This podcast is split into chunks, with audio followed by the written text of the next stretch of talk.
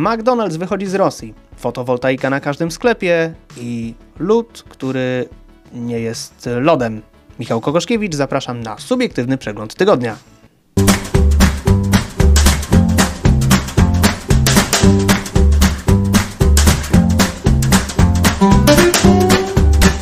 McDonald's całkowicie wychodzi z Rosji. Światowy gigant w segmencie fast food podjął decyzję o całkowitym wycofaniu się z Rosji, sprzedaży biznesu w tym kraju. To ruch symboliczny, bo McDonald's działa, działał tam od 30 lat. A jak to tłumaczy? Nasze wartości nie pozwalają nam utrzymywać lśniących łuków w tym miejscu. Aktywa McDonald's, ale bez prawa używania logo i znaków towarowych przejmie Aleksander Gowor. To rosyjski biznesmen, który z McDonaldem współpracował już e, wcześniej. Jest właścicielem 25 punktów e, restauracji na e, Syberii. Teraz jego portfolio znacznie się rozszerzy, ponieważ McDonald's dysponował w Rosji siecią 850, około 850 restauracji, z czego ponad 700 lokali było bezpośrednią własnością McDonalda. To z kolei powoduje, że mm, ryzyko rebelii wśród franczyzobiorców jest niewielkie, bo i tych franczyzobiorców jest niewielu e, w samej Rosji. To model zupełnie odwrotny do tego, który obserwujemy w innych krajach świata, gdzie to właśnie punkty franczyzowe stanowią większość lokali McDonald's. Transakcja ma zostać sfinalizowana w najbliższych tygodniach i co najważniejsze, mm, pracownikami nowej sieci, pana e, Aleksandra Gowora, zostaną ci sami pracownicy, ponieważ e, jednym z warunków transakcji ma być zapewnienie im przynajmniej dwuletniej umowy. Co ważne, McDonald's e, mocno troszczył się o tych pracowników, bo płacił im pensję, mimo tego, że w ostatnim czasie lokale McDonald's w Rosji były zamknięte. Transakcja ma zostać sfinalizowana w ciągu kilku najbliższych e, tygodni. Nowy właściciel, co bardzo ważne, zobowiązał się do tego, że mm, pracownicy McDonald's e, otrzymają przynajmniej dwuletnie umowy, a zatem ich e, byt zostanie przynajmniej w pewnej części zabezpieczony na, najbliższych, na najbliższe 24 miesiące.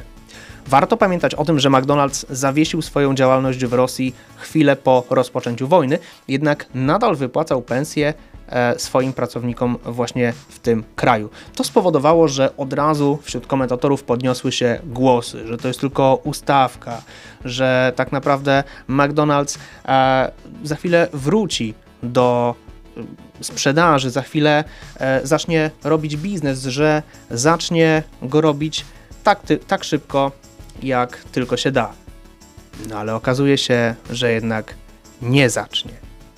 Ba, okazuje się, że Amerykańska firma dołoży jeszcze do sprzedaży biznesu w Rosji, przynajmniej jeżeli wierzyć jej wyliczeniom i, kalkulacjom, a ta kwota będzie oscylowała w granicach nawet 1,5 miliarda dolarów.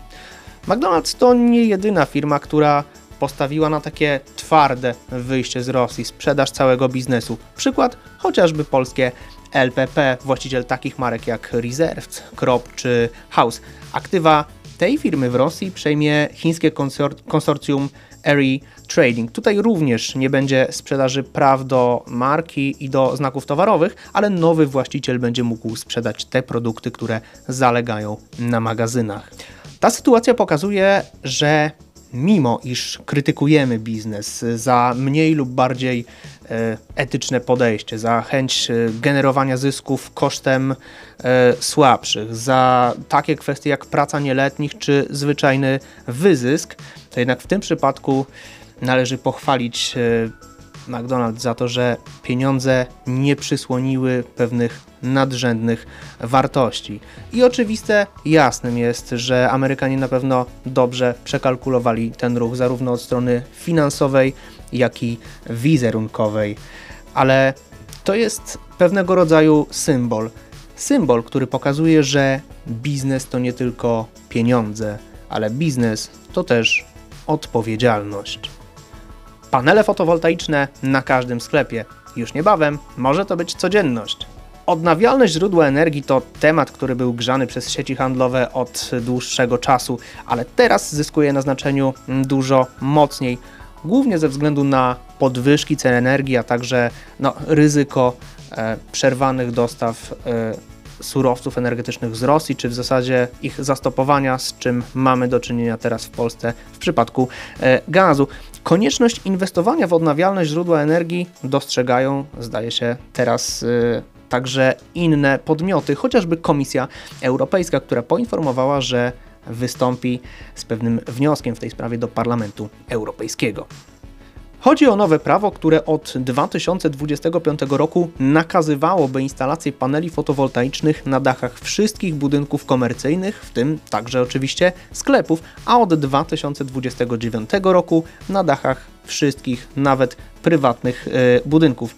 Z jednej strony jest to oczywiście podyktowane chęcią ochrony środowiska, walką ze zmianami klimatycznymi, no a z drugiej oczywiście chęcią uniezależnienia się od e, surowców energetycznych z Rosji. Czy zatem sieci handlowe czeka teraz e, konieczność wygospodarowania sporych dodatkowych środków na tego typu inwestycje w nowe odnawialne źródła energii? I tak, i nie, bo sieci handlowe, chociażby w Polsce, już od przynajmniej kilku lat coraz bardziej dynamicznie inwestują w rozwiązania, w rozwiązania związane z fotowoltaiką. Przykłady. Sieć Dino ma takie instalacje już na prawie połowie swoich sklepów, to blisko 900 e, placówek. W samym tylko 2022 roku na sklepach sieci Dino pojawi się aż 300 instalacji e, fotowoltaicznych. Ale to nie jedyna sieć, która e, podejmuje tego typu kroki. Robią to także Lidl, Kaufland, Netto, Aldi, Rossmann, a nawet z Połem, które do tej pory nie kojarzyło się e, z byciem uczestnikiem tego zielonego marszu. No i również Biedronka chce rozwijać e, tego typu rozwiązania, jeżeli chodzi o fotowoltaikę na sklepach. Takie testy były już prowadzone. Wydaje się, że sieci handlowe w Polsce, ale także ich centra dystrybucyjne e, wyprzedzają w pewien sposób pewne proponowane rozwiązania, czy rozwiązania, które dopiero mają zostać zaimplementowane do porządku e, prawnego, co wydaje się, że jest dobrym znakiem i dobrze po prostu świadczy o e, polskim handlu. Pozostaje jednak mieć nadzieję, że ta obecna sytuacja, czyli te drożejące surowce, jeszcze bardziej przyspieszą tę zieloną transformację w polskim handlu. Wszak stabilne koszty działalności sklepów to stabilne ceny dla konsumentów. Czy w aplikacji, w której wszystkie informacje dotyczą oferty lodów, trzeba informować konsumentów o tym, że wszystkie informacje dotyczą oferty lodów? No, niektórym wydaje się, że tak. Sytuacja wygląda następująco. Goodloot, czyli krakowski startup produkujący lody, a to firma, która znana jest y, dosyć dobrze na tamtejszym rynku, słynie z nieoczywistych połączeń e, smakowych, no i jest lubiana przez y, konsumentów. Firma ma również aplikację, w której klienci mogą zapoznawać się z nowymi ofertami, z promocjami, e, otwarciami nowych punktów, ale także mogą zamawiać lody e, z dostawą do domu. Co najważniejsze, cała oferta dotyczy wyłącznie lodów. Do informacji, które zawarte są w tej aplikacji, jakiś czas temu przyczepili się kontrolerzy krakowskiego Sanepidu. Uznali, że brakuje tam m.in. E, dokładnego składu produktów oraz listy e, alergenów.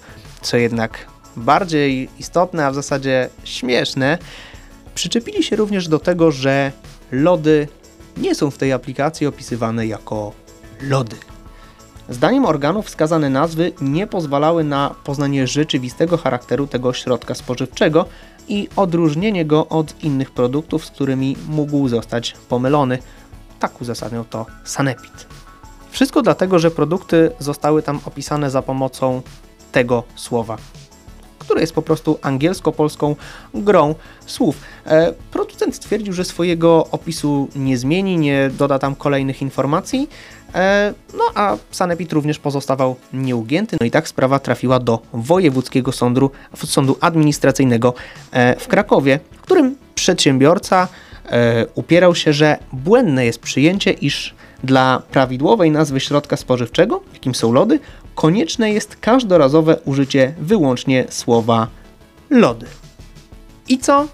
I przedsiębiorca wygrał. Sąd stanął po jego stronie i stwierdził, że konsumentów nie wprowadzono w błąd, a gra słów lód i lody jest jasna, a jeżeli dodatkowo te produkty ilustruje się zdjęciami, no to nie ma tutaj absolutnie mowy o żadnej nieprawidłowości, a konsument wie, co kupuje. Mój postulat w tej kwestii jest jeden. Szanowne kierownictwo Państwowej Inspekcji Pracy, apeluję o to, ażebyście wysłali swoich inspektorów na kurs podstawowej znajomości języka angielskiego. Oszczędzi to w przyszłości wielu nerwów e, innym przedsiębiorcom, a chociażby tym z branży militarnej, zyskującej ostatnio mocno na popularności branży militarnej, którzy być może będą chcieli sprzedawać produkt pod nazwą Good Śród. No i będzie problem. To tyle na dziś. Dziękuję, że byliście z nami. Pamiętajcie o tym, żeby subskrybować nasze media społecznościowe, naszego YouTube'a, naszego LinkedIna, naszego Facebooka. No i oczywiście zaglądajcie na nasz portal www.wiadomościhandlowe.pl. Jak zapewne widzieliście, ja dzisiaj byłem w nowym otoczeniu, no ale skoro to subiektywny przegląd tygodnia, to przecież mogę wybierać sobie lokalizację dowolnie, a za tydzień, za tydzień może spotkamy się jeszcze w innym miejscu. Michał Kogoszkiewicz, do widzenia.